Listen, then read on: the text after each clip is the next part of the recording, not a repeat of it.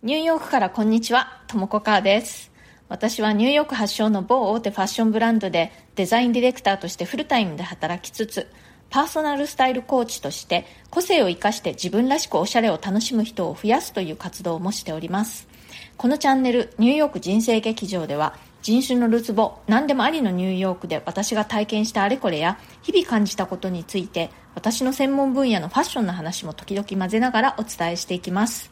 ニューヨークの自由でポジティブな空気感とともに、ちょっと元気が出る放送をお届けしてまいります。それでは今日もよろしくお願いします。はい。あの、私はですね、え猫を2匹飼ってるんですね。でその我が家の猫図なんですけれどもね、えー週末お誕生日だったんです。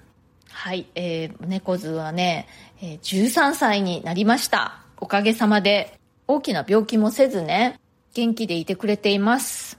で、我が家の猫図なんですけれども、もともとはね、捨て猫だったんですよ。推定生後5週間でね、もう体中が飲みだらけで、最初はちょっと生きられるかどうか保証はできないって言われていたぐらいだったんですけれども、まあ、あの、無事にね、ちゃんと元気になりまして、すくすく育って現在に至ります。アメリカで猫を飼っている人たちというのは、大半がこうやって、あの、捨て猫とかね、保護猫を引き取ったりだとか、シェルターから引き取ったりだとかいう形で飼ってる人がほとんどで、いわゆるね、その血統症付きの猫をブリーダーから買ってみたいな人はですね、まあ、たまに聞いたことありますけども、ほとんどいませんね。ニューヨークでね、えー猫を飼いたいと思った人は、じゃあどうすればいいかというと、まあ、大抵は、犬猫、まあ、猫専門だったりすることもあるんですけれども、そういうシェルターがあるんですね。シェルターに連絡をして、とか、まあ、シェルターがペットショップと提携していて、そのペットショップの店先でね、その、ね、犬とか猫が見られるようにしているところもあるので、そういうところに見に行ったりして、気に入った猫を引き取るという感じになります。で、シェルターというのは、そのいろいろな事情で、えー飼い主が飼えなくなってしまった猫たち、まあ犬もですけれども、を引き取っていたりだとか、あとは、えー野良猫を保護したりだとか、野良猫の産んだ子猫たちを保護したりとかして、そういう猫たちのね、飼い主になってくれる人たちを探しています。で、このシェルターなんですけれども、本当にニューヨークの中だけでもたくさんあって、犬と猫と両方保護しているところとか、あとはまあ猫だけとか、犬だけとか、あとはね、ウサギとか鳥なんかの他のペットも保護しているというところもあります。で、あの、シェルターの中には、あのずっとね、あの飼いたいっていう人が現れなくても、現れるまでずっとそのペットたちを保護していてくれるというタイプのシェルターもあれば、一定の日数を経た場合には、そのもう保護しているペットたちを安楽死させてしまうというシェルターも残念ながらあります。全部の動物たちがね、そのノーキルシェルター、その安楽死させないシェルターにね、入れればいいんですけれども、シェルターにもね、定員があるので、ぱりノーキルシェルターに入れない動物たちというのもいて、それでも誰か飼いたいっていう人がすぐに現れてくれればいいんですけれども、そうじゃない場合は、もうあの、殺処分が待っているので、そうなるとやっぱりボランティアの人たちなんかが、じゃあどこか別のノーキルシェルター、殺処分しないシェルターの方に移すことはできないかっていう感じでね、いろいろ頑張って手を尽くすわけなんですけれども、今の段階で現実問題としては、殺処分は完全にはなくなってはいないようです。で、あの、日本だと、ペットショップで、血統種付きの犬だとか猫だとかが売られてることってありますよね。ニューヨークではそういうのは本当に見たことがなくて、保護猫をね、その、展示して、誰かこう飼いたい人いませんかみたいな感じで見せていることはありますけれども、本当にスコティッシュフォールドとか、そういうチンチラとかそういう風なね、血統症付きの特定のね、種類の猫とか、まあ犬もですけれども、が、あのペットショップで売られてるっていうことは本当ないです。でまあそのシェルターの犬や猫をね引き取って飼いたいって思った場合に引き取るのにもねお金がかかるんですよ。引き取り料として、まあ、そのシェルターによりけりとあとはですねその猫だとか犬だとかの年齢にもよりけりなんですけれども大体、えー、安くて25ドル。それかまあ高ければ300ドルぐらいをそのシェルターに払ってその犬や猫を引き取るという感じになります。やっぱり子猫とかねやっぱり若い猫犬の方が引き取りたいという人が多いのでね。あの料金は高いです。でまあ年取っている動物だと料金は安くなります。でねその引き取りたいですって言っても言ってそのお金を払いますと言ってもそれだけで引き取らせてもらえるわけではないんですね。あのちゃんと犬や猫をね飼育するのにふさわしいような環境かどうかとかちゃんとねあの真剣にその動物をペットとして飼っていくつもりがあるのかどうかということをね質問されてでまあなんかそれをね文書で提出したりだとかあとはあのシェルターによっては家庭訪問をしてちゃんとその動物を飼育するのにふさわしいような住まいかどうかというのを見たりすることもあるそうです。でそれで合格するとやっと引き取らせてもらえるというわけです。でちょっとね今回気になったのでどのくらいの割合の、え、猫や犬がシェルターから引き取られているのかどのくらいの割合で、えー、ブリーダーから購入されているのかっていうことをねちょっと調べてみました。でいくつかの団体がそういう調査をしていて、えー、ちょっとねばらつきがあるんですけれども大体の感じだとシェルターから引き取ったというケースが大体30%ぐらい。であとはその自分でねその野良猫とか迷い猫とかを保護したっていうケースがまあ30%ぐらい。でまあ知人から譲り受けたというケースがまあ30%ぐらい。で残りがブリーダーを通じて血統症付きの猫を購入したというケースなんですけど、まあ、それが本当にもう全体の5%ぐらいですね。だからもう大半の猫というのは保護猫だったりもらったり拾ったりした猫ということで、まあ、あの種類のはっきりしないミックスした猫だっていうことになります、ま、うちの猫図もそんな感じですねあちなみにこのデータは全米での数値になります。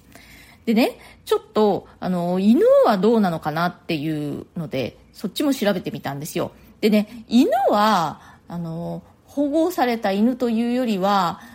ブリーダーから飼っている人が多いようにこう体感的に感じていたんですけれどもやっぱりその通りでですね犬の場合は全体の3 40%がブリーダーから購入で、えー、二十数パーセントがシェルターから引き取った。で、残りが、えー、知人から譲り受けたり、とはまあ迷い犬を自分でま保護してそのまま飼うことになってしまったみたいなケースです。やっぱりね、あの、野良犬っていうのはそんなにたくさん見ませんけれども、野良猫っていうのは結構ね、場所によってはたくさんいるので、で、どんどんそれで繁殖したりして、だからまあシェルターなんかにもね、たくさん猫が溢れているけど、犬はそんなにいないっていう感じなんですよね。でね、あのもしね、皆さんの中で犬とか猫とか新たに飼いたいなって思っている方がいらっしゃるのであればね、ぜひ保護猫、保護犬を迎え入れるということを考えてみてほしいんです。お家を必要としているね、犬猫がもう本当にたくさんいるのでね、で血糖症とかねついてなくても本当に可愛くて賢くてあなたと気が合う子っていうのがねいるかもしれないのでぜひペットショップでペットを飼う前に保護猫保護犬という選択肢を考えてくださったら嬉しいです、はい、またいただいているコメントにお返事してみたいと思います。えアメリカ人ってみんな投資しているの？にコメントくださいました。TM さん。ともこさん。私の質問へのお返事をありがとうございました。投資はアメリカの投資家さんのロバート清崎氏の金持ち倒産貧乏倒産シリーズを拝読し身近に投資はできるのだと知りました。しかし今回のとも子さんの配信でアメリカの方の多くが投資を良い意味で気軽にやっていること。先進国の中でもやはり一歩進んでいる気がします。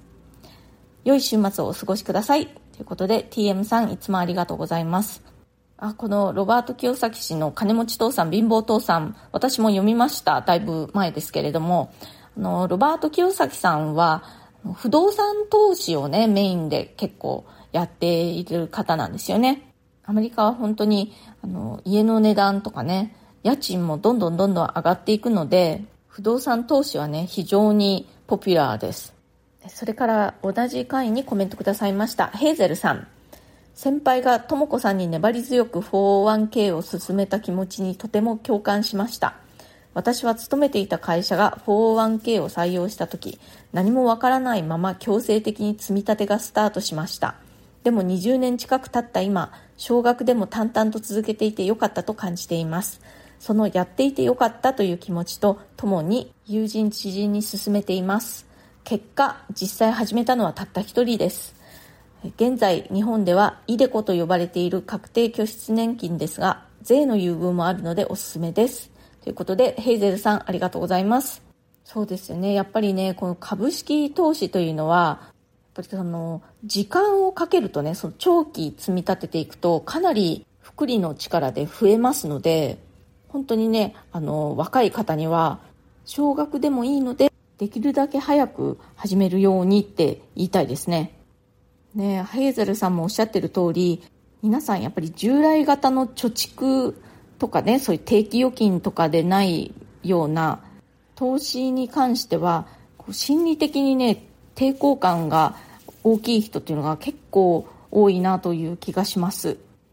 ちょっとね、勉強してみると、そんなに怖いものではないということがね、わかると思うんですよね。私も実際に自分が投資を始めた時は、少しね、あの、勉強してから、まあ、一応理解を深めて、少しずつ、ま、このお金がもしなくなっちゃったとしても大丈夫だというぐらいの額から始めました。リスナーの方でね、まあ、どうなんだろうってちょっと興味はあるけれども怖いという気持ちのある方は少しね勉強してみるとそんなにあのギャンブルみたいなものでは全然ないということがわかると思うんですよ本でもいいですし今は YouTube なんかでもねたくさんあの解説しているものがあるのでそんなにね専門家になるほど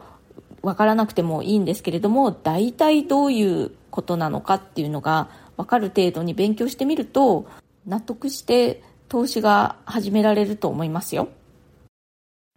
今日はですねアメリカでペットを飼う時にシェルターからの保護猫保護犬を迎え入れるという選択肢が結構ポピュラーだというお話をしました特にね猫の場合はブリーダーから血統書付きの猫を飼うよりももうそういう保護猫とかね拾い猫、迷い猫を、え、自分のところに迎え入れるということの方が大多数だというデータも出てますし、まあ、私の体感的にも周りを見渡してもそうですね。であの日本でもねあのそういう保護猫保護犬を迎え入れるということがもっとねペットを飼う時の手段としてメジャーなものになるといいなと思っています。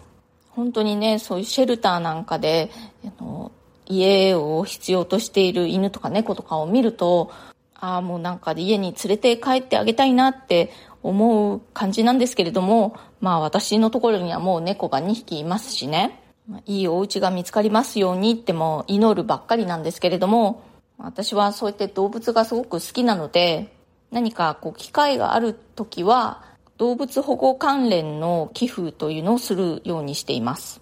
あとね、以前は野良猫保護のあのボランティアというのを私と夫とやっていたことがありますね。まあ、夫の方がまあ私より何倍も熱心にやっていたという感じなんですけれども、本当ね、野良猫の生活は過酷ですからね、ニューヨーク特に冬なんかはもう氷点下になってね、子猫なんか、まあ子猫じゃなくてもね、かなり厳しいのでね、一匹でも多くの野良猫がちゃんとね、いい飼い主さんにもらわれていけばいいなといつも思っています。今日の放送が気に入ってくださったら、チャンネルのフォローや SNS でのシェアなどもしてくださるととても嬉しいです。それからプレミアム放送も始めました。週に1、2回、もう少し通常放送よりも、えー、プライベートな感じで、ニューヨークで生活する私の身の回りに起こったことや、私自身のこと、いろいろ今考えていることなどをシェアしていきます。リスナーの皆さんと私とがお互いに励まし合えるような、そういうポジティブな場にしていけたらいいなと思っています。お申し込みはアプリよりも、ボイシーのウェブサイトからの方が断然お得ですので、そちらがおすすめです。それから今週4回にわたって、えー、ボイシーパーソナリティの白木夏子さんのチャンネルの方にゲストとして参加させてもらっています。夏子さんが私にいろいろ質問してくださって、それが、それに私が答えるという感じで、最初の2回が通常放送で、で、後半2回が夏子さんのプレミアム放送の方での配信となっております。まだの方はね、ぜひそちらもチェックしてみてください。放送のリンクを貼っておきますね。え今日も最後まで聞いてくださってありがとうございました。それではまた次回、ともこかーでした。